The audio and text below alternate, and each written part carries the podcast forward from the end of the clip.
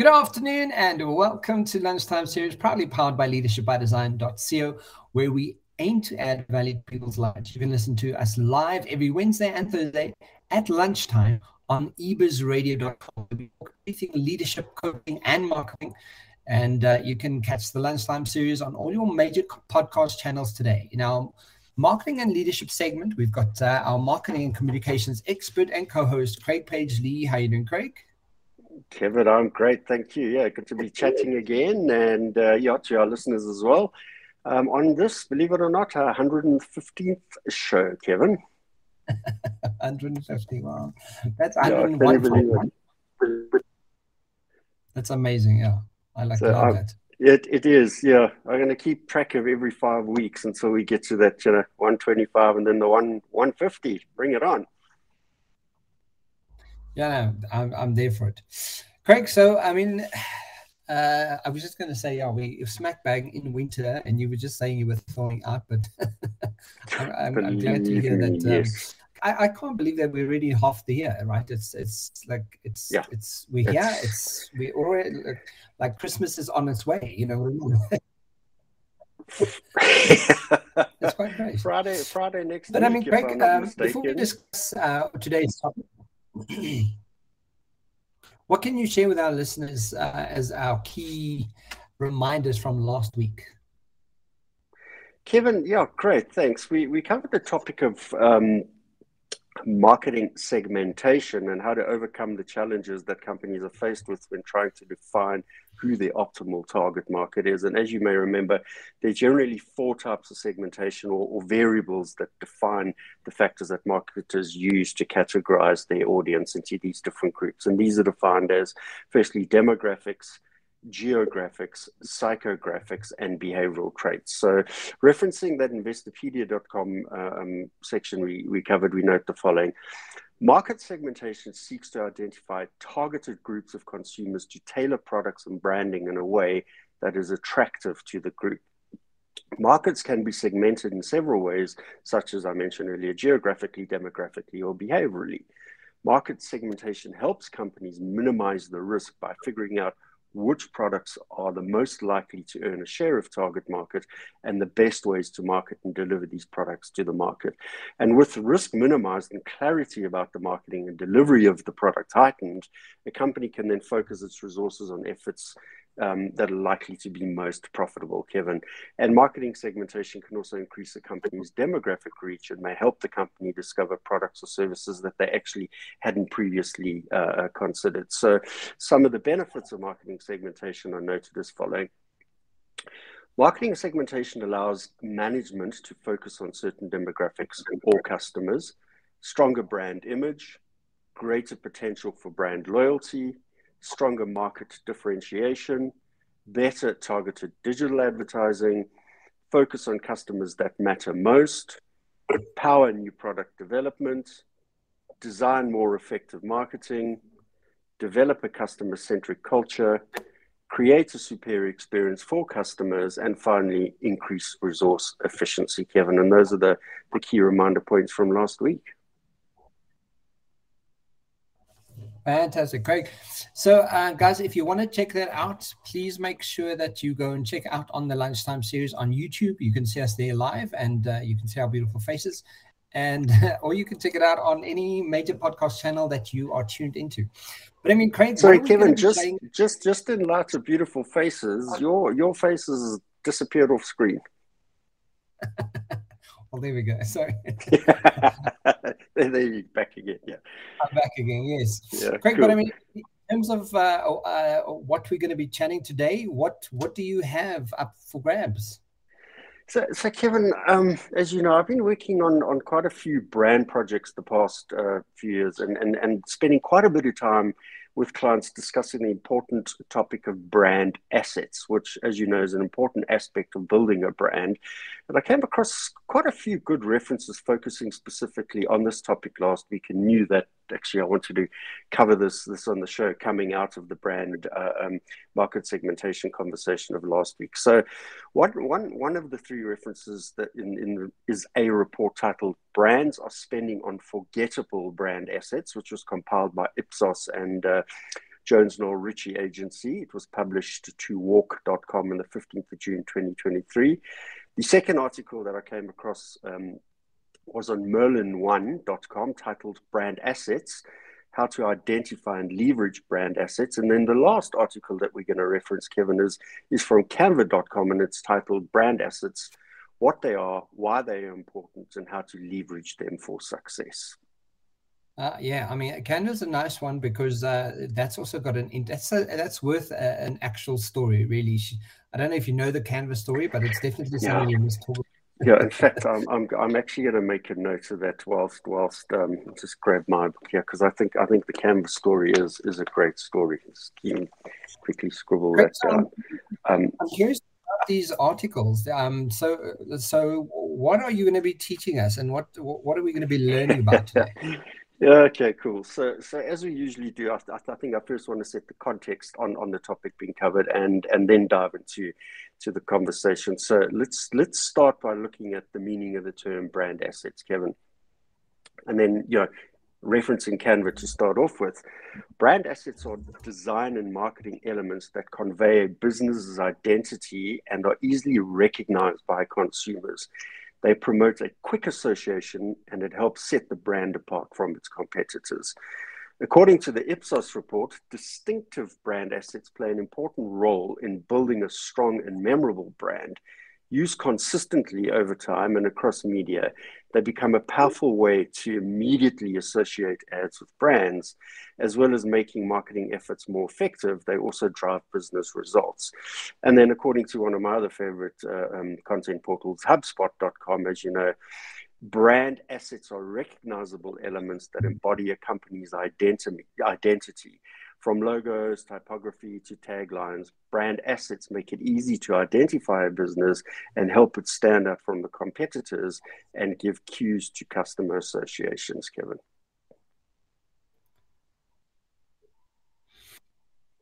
So, I mean, Craig, that, that brand assets, and then I think that's quite important because brand assets, if I if I'm not mistaken, can really lend itself to credibility. It can really lend itself to, very much uh, so. you know, showcasing and sort of uh, show, showcasing a brand in a way that maybe differentiates people from their competitors, right? So, yes. um, so can you give us some examples of what these brand assets are, Craig?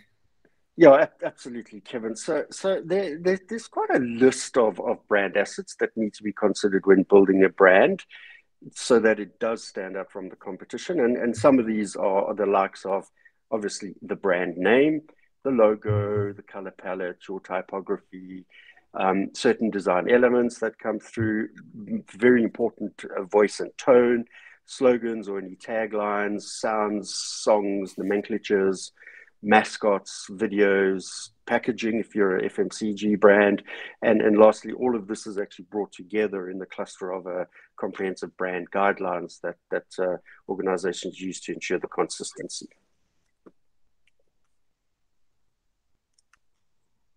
So I mean, uh, I, I know the elements around branding, so, and, um, but but how are they used to make brands distinctive? I think that's uh, that's a, a, a, sort of key point of discussion because um, yeah. a lot of the time, you know, people just put a they slap a logo on something and you go, okay, well, that's that's what it means and that's what it is. But there's a, lot more yeah, to it, and that's good, why good it's, point. it's an asset Correct. Yes. So, so in this instance, to to, to that question, I'm going to reference the article titled "Brand Assets." What they are, why they're important, and how to leverage them for success. And then, and that's the article that was published on Canva's uh, um, branding blog. So let's look at some of these, starting with the one that we'd all expect, and that is brand name. So, so Kevin, if you if you're just starting out as a business or considering a brand refresh, you really have the opportunity to develop a brand name that is catchy, meaningful, and easy to remember. And, and successful brand names usually determined by actually selecting a name style, such as naming it after the founder, for instance, Dell Computers, using acronyms like IBM, or describing what the actual product or service does, like Microsoft. Next is a logo, which, which are, are, quick visual cues for your customers, and, and developing and maintaining recognizable logos is key to a successful marketing and branding strategy. And important yet to remember is to include multiple variations of the logo, specifically relating to color, size, and configurations in, in the brand toolkit given. For instance, you know, horizontal logos, vertically stacked logos, um, color or plain versions for white backgrounds, black reversed logo on back background, and then full color backgrounds as well. And then the, the third next important asset is that of the actual color palette. And as we know, color plays a fundamentally important role on first impressions and, and helps improve the overall uh, um, appearance of the brand. And a great approach would be to actually study the psychology of color and actually then look at which colors align and associate best with your brand identity and and the actual emotions that you're trying to evoke from your audience. In this regard a perfect example and, and again I, reference microsoft here is microsoft has got quite a distinct color palette which consists of a combination of of four colors that are synonymous with their products and, and it works on the basis of, of each of those four squares are placed together to appear like a window, with each square representing one of Microsoft's different applications. So, for instance, the red represents the Office suite of applications, the green represents Excel, the blue represents Word, and the yellow represents Outlook. So you can see how the colors really come together to, to help uh, um, deliver the message and, and support the, the brand name. Then we have the, the concept of typography, which relates to a typeface or font types and styles. And you need to select a font type that, that really reflects the message or emotions you want for your brand to communicate. For, for instance, Coca-Cola has got this beautiful classic uh, font choice and, and it's, it's got this playful, timeless aesthetic to it. And that matches the brand's identity in, in, in every essence. And, and, and the, the, the beautiful flow and energy that comes with the logo, if you look at it you know, having been developed in the 1890s, there's absolute relevance today. And, and when you when you play it against the positioning of, of open happiness, you can just see how that actual uh, logo type works with the positioning of the brand. And then the last of the important brand assets is your, your slogans and taglines. And these are the phrases that customers actually begin to associate with the brand. And probably one of the most popular in the world is Nike's tagline, just do it. Um, it's immediately associated with the brand. So whether a customer reads or hears it, they instantly know what what the content is about and then when you lock up your your your taglines and slogans with your with your logo you actually help to to maximize the effect of any communications in in your campaigning and it entrenches your brands clearly in the minds of your customers kevin Craig, what's interesting about knowing this, and uh, sorry, I'm just turning off my camera every now and then before for for the the sake of uh, proper signal connectivity. Yeah. Yes, um, but uh, what's interesting about since I have changed my logo, you won't believe how many people have noticed. Um, oh wow, that's great! People have actually said to me they've noticed the difference. They've noticed the change. They've noticed that uh, you know, like my face is seen in the logo. They've noticed little yeah. tweaks and changes. So, you know, when you listen to all of this, you kind of go, okay, cool. Then, you know, I'm definitely, I'm definitely hitting the spot here. And that's, yeah, that's, that's fantastic. In the past, we've spoken about uh, the importance of video and audio in advertising. So, are these also brand assets? yes, most definitely, Kevin. Good question. They, they are actually important assets that, that in many ways depict the real tone and voice and visual style of a brand.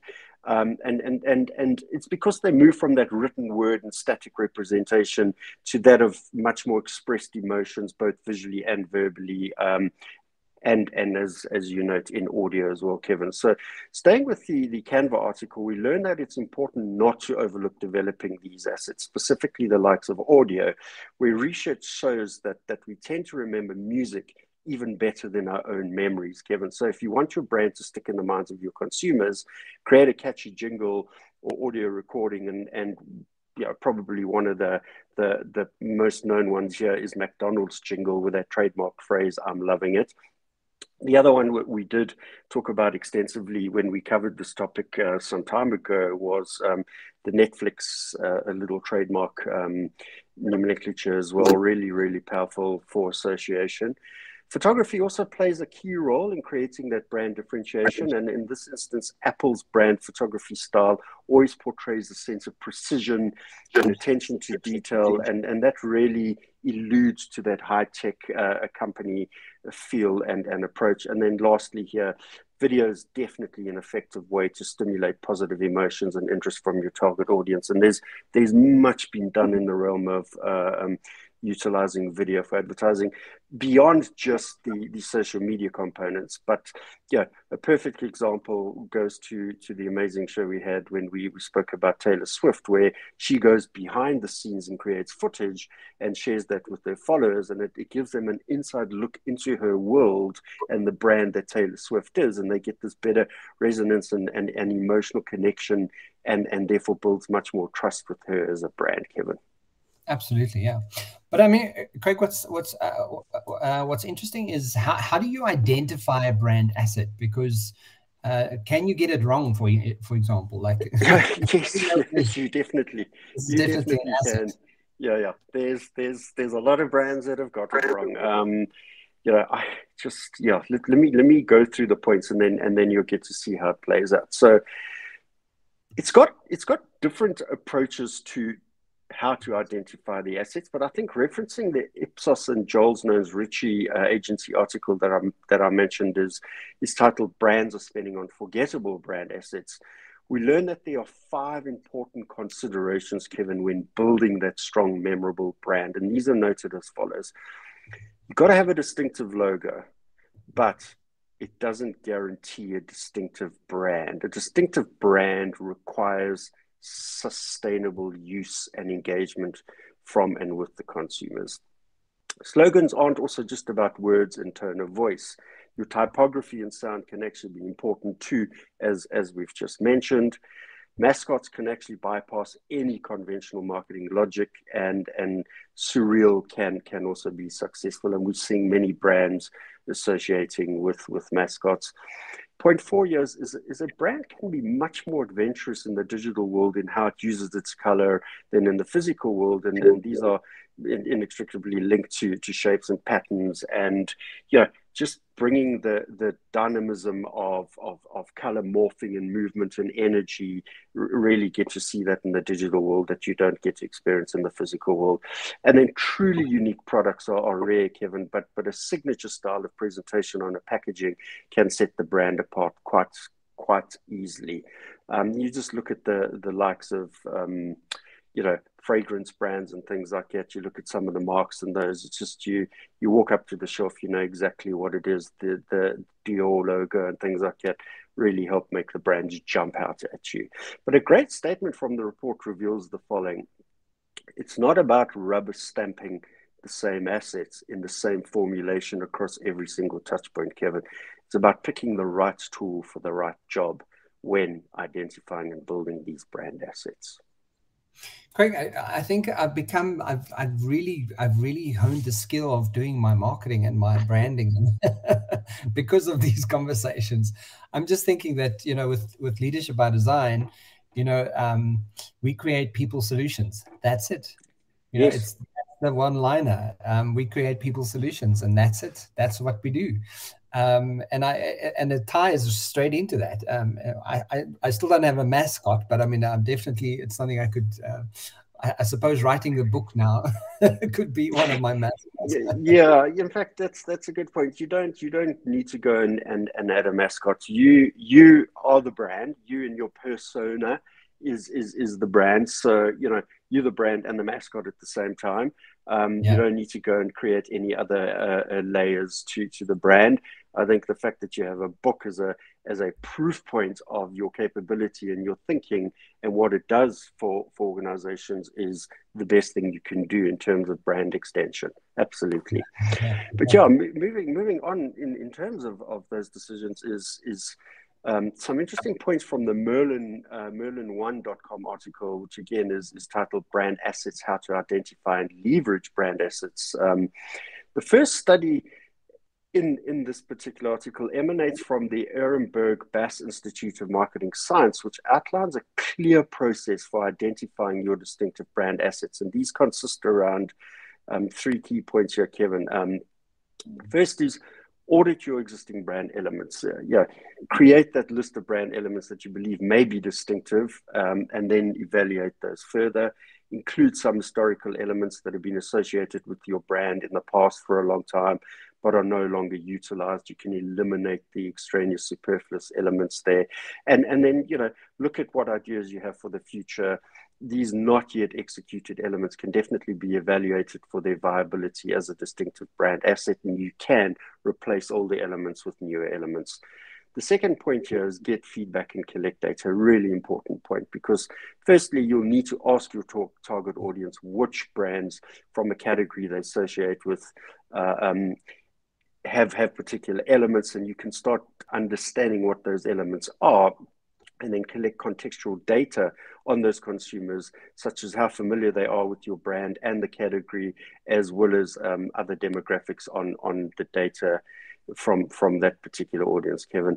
And then finally, interpret the findings. You know, look at what percentage of consumers actually associate a particular with a particular element of your brand how quickly do they make that association and then the answer to these questions actually indicates how prominent or well known uh, um, the element is and then what share of the association with your brand does the element camp have compared to associations with the competitors and that allows you to make some incremental adjustments and the answers definitely indicate whether you have uniqueness or whether the element is exclusively associated with your brand or whether the element is associated more broadly with the category as a whole. And if it is so, then, you know, downplay the category association, play up the unique associations. The second, the second study from, from this article actually focuses on plotting out visual in interpretations of the results on the distinctive asset grid, which you might have heard of. Uh, this was developed by research professor Jenny Romaniuk, and the methodology is, is used to identify potential of distinctive assets, and it, it consists around applying three uh, key steps here. Conduct your in-depth study of the brand elements, survey the brand elements to analyze, test, and measure their strength, collect online data, conduct surveys and interviews with your target audience to collect the data, about the consumer experience and actually identify how connected the brand and elements are in their perception. And then again, as with the previous, analyze results and recommendations, interpret their the, the user's responses and identify how to use those elements in your brand communications. And what's key here, Kevin, is that the article notes that to perform the third step or, or you know, the brand or company in question really needs to use this distinctive asset grid chart, um, which which I mentioned, and it looks at the particular aspects of fame, which I found quite interesting. And here it looks at the percentage of consumers who associate the elements with your brand. And then it looks at the, the concept of exclusivity, which looks at the percentage of consumers who actually associate it only with your brand. And for these recommendations, you can then identify which elements you should avoid using, use, ignore, or reinforce in, in your content strategy. And and using the grid is, is actually quite simple, Kevin, as, as it falls into, yeah, a brand falls into one of four categories. Either avoid elements that are likely to be associated with a competitor's brands, or lose elements that can be used to supplement or replace your brand name and advertising and other branding materials or ignore or test elements that are not recognized by the market. These elements will require a lot more work to develop value as a potential brand asset. And obviously, that includes a lot more budget and, and, and, and resource to, to get that right. And then look at the, the invest potential elements that have the potential as a brand asset but require further development through consistent use alongside your brand name and other distinguishing elements to strengthen the association with your brand. And what's quite cool here, Kevin, yeah, if you look at the, the spectrum of, of the grid, the typical four, four uh, quadrimetric grid, fame on, on, on the uh, vertical axis, uniqueness on the horizontal axis, you know, fame moving from low fame to high fame as you move up, and then uniqueness moving from low to high as you as you move across to the right. And your bottom sort of least least desirable space is the ignore or test space, which really it's it's not known at all in the market, needs considerable work to develop any value and you know move move it away. As you move up to fame, you move from ignore, test to, to avoid. And this is highly likely to evoke competitors, so best avoid it. If it must be used, it needs a very strong direct brand accompaniment, and you'll get to see what, what that is now. Then going back to, to, to the, the lower end of fame, but moving across to the higher end of uniqueness, investment potential sits in that spectrum. And then this is has potential but needs wider, more consistent use and actually linkage to the brand name. And yeah, you need to monitor for for competitor ambushing.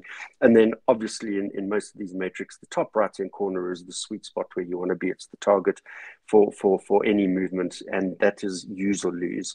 And so this will have high fame opportunity and high uniqueness opportunity, and it can be used to supplement or potentially replace the brand name and advertising, but don't neglect further building and watch out for DK if you don't use that particular brand asset, Kevin. Craig, uh, uh, quick question: like, can you use this grid uh, in terms of uh, product? Because I'm just looking at the way that it's set up. You know, is sometimes it, the you know it could be a wonderfully famous but very not unique product. and maybe that's not Kevin, what absolutely brand... products. Yeah, yeah. If you if if your brand consists of a, a, portfolio of products, a portfolio of service offerings, and things like that, I think there's definitely opportunity to look at the the relevance of of a a product or service in, in, in this particular spectrum.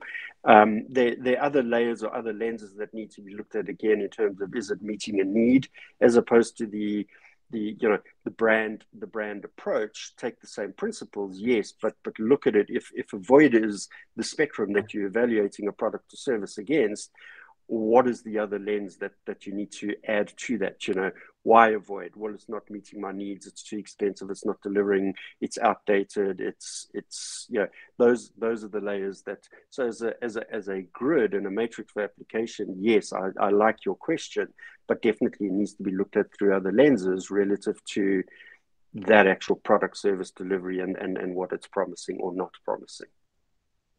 Yeah so, I mean, so Craig, so we've, I mean, it's been an interesting uh, look at uh, brand assets today. But I mean, what are the key uh, takeaway points that we can share with the listeners from today's show? Kevin, yeah, I, I want to recap um, the four points referenced in the canva.com article and just, just look at them in a bit more detail. And, and that article, again, as a, as a reference, was titled Brand Assets what they are, why they're important, how to leverage them for, for success. And the points were listed as why brand assets, so why are brand assets important? Brand assets build trust, brand assets improve ROI, and brand assets strengthen brand identity. So let's let's take a look at each of, of these. So why are brand assets important? Well, distinctive brand assets obviously impact and increase awareness. They clearly improve marketing ROI, and they most definitely strengthen any brand identity, Kevin. And over time, brand assets become more recognizable. You increase trust, uh, customer trust and brand loyalty. And once you've successfully increased that awareness and trust, start focusing on maintaining customers, build a loyalty aspect rather than attempting to convert new customers. The second points raised was was brand assets build trust. So it's a nice segue from from the previous point. So presenting that unified brand through all of your brand assets while while providing that quality or service or, or product helps build that brand trust. And and be aware though that customers will begin to expect high quality whenever they see your branding as they believe that your product or services is the one that they can trust make sure not to fail or promise. And and interestingly, I think this particular section talks nicely to your question around whether the matrix has has relevance in in looking at a product or service by answering and talking to those those four quadrants. You need you need to build a reputation of reliability if you have any intent of increasing conversions, Kevin. And and definitely it's a it's a two-part process that sets you apart from your competitors. The first being deliver a great product or service by understanding and meeting those customers' needs, exactly as I said earlier. And then the other part is just make sure that your audience actually chooses your brand over another because they expect and receive that positive experience.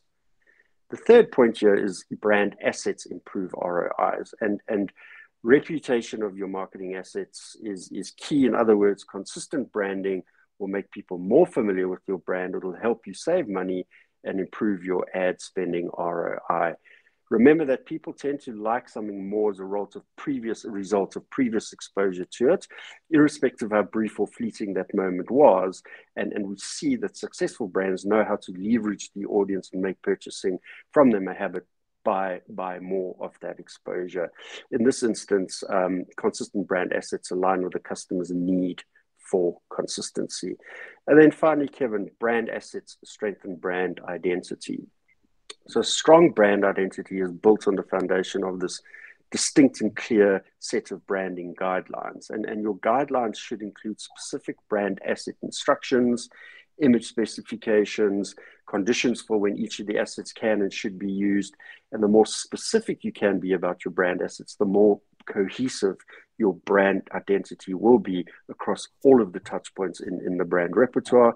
The brand guidelines are especially important to help prevent misrepresentation of your brand.